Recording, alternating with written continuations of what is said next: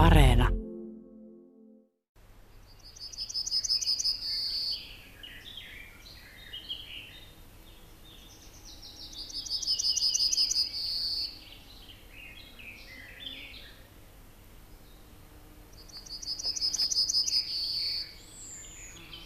Moni vanhempi lintuharrastaja muistelee kaiholla talviruokintapaikoille pyrähteleviä isoja, värikkäitä ja eloisia keltasirkkuparvia ja ennen kaikkea niiden hauskoja ääniä.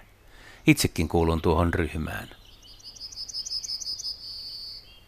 Viime talvena etelärannikon keltasirkkumäärät olivat mielestäni suoraan sanoen surkeat. Ja onhan se tosiasia, että keltasirkkuja on vähemmän kuin ennen. Linilaskentojen perusteella Suomen keltasirkkukannan on arvioitu taantuneen jo melko pitkään.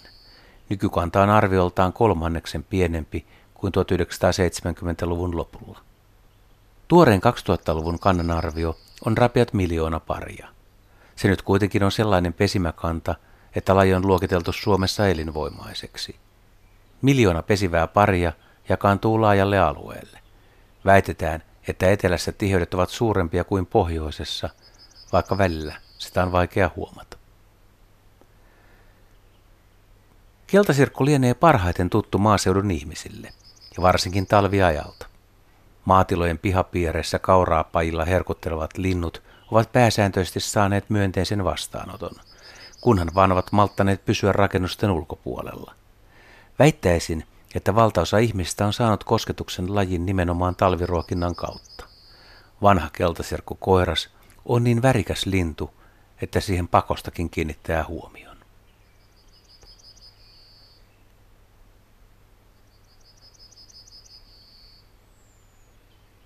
Keltasirkkujen kevättouhut alkavat leutoina talvina aikaisin.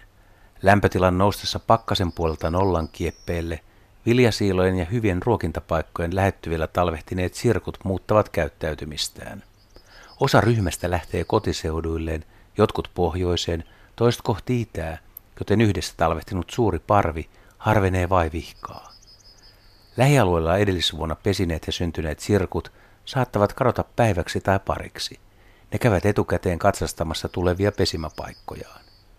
Keltasirkkojen laulu alkaa raikua ensin puolitehoisena ja jonkin ajan kuluttua se jyllää jo täysillä, vaikka lunta olisi vielä maassa.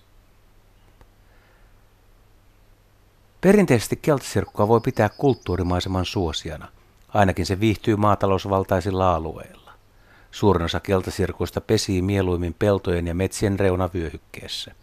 Nykyään vastaavia luonnonympäristöjä ovat hakkuuaukeiden reunat, avoimet kallioalueet metsien keskellä ja rämeiden reunat.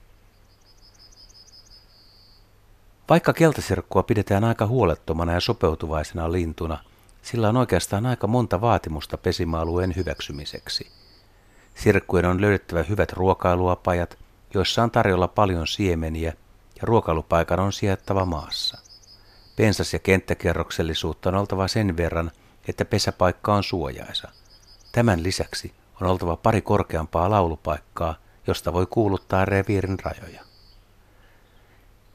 Keltasirkun pesä sijaitsee yleensä lähellä metsän reunaa pienten pensaiden tai risukasojen suojassa.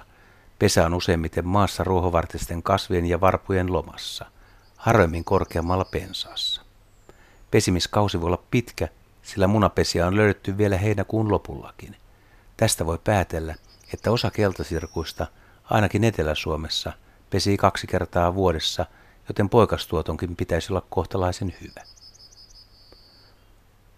Toivotaan keltasirkuille menestystä kun yleisesti ottaen sirkkulinnulla menee aika heikosti. Kultasirkku katosi ja peltosirkku on katoamassa. Pohjan sirkusta on tullut harvinainen, eikä pikkusirkkujekaan näe pesimalloiden ulkopuolella juuri lainkaan.